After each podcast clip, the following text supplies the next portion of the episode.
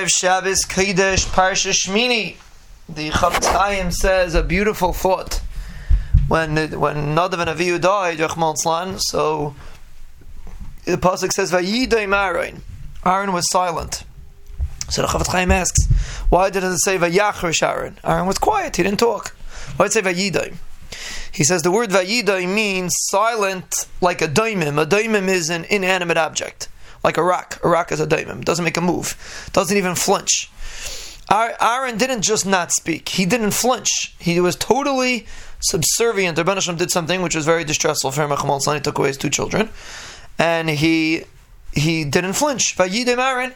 Rabban Hashem wants it. It's Ratzon Hashem. Vayidim. Not only was he quiet, but he didn't even flinch. And that is a tremendous madrega, but it's something for a person to think about. You know, Baruch Hashem, you know, persons shouldn't Rachmon never know some sort of terrible tzara like Nadav and Avihu. But people have tzaras, people have you know stresses and things that go wrong throughout the day, and it bothers them. Person has to try to internalize the concept of Vayidaim Aaron. Chazal say because of Vayidei Marin, Aaron Akain was a special uh, uh, nevuah directly from the Rabbi Shalom when a person is able to be silent when the Rebbe does something that frustrates him, something that he's upset about, and he's able to be silent anyway, that's a tremendous chus for a person. And Bez Hashem, that's the biggest chus a person should be zeicha to have a Yeshua, even when something Rahman is not going the way we want. If we're silent about it and we accept the Rebbe will, Bez Hashem, the Rebbe will always send us Yeshuas.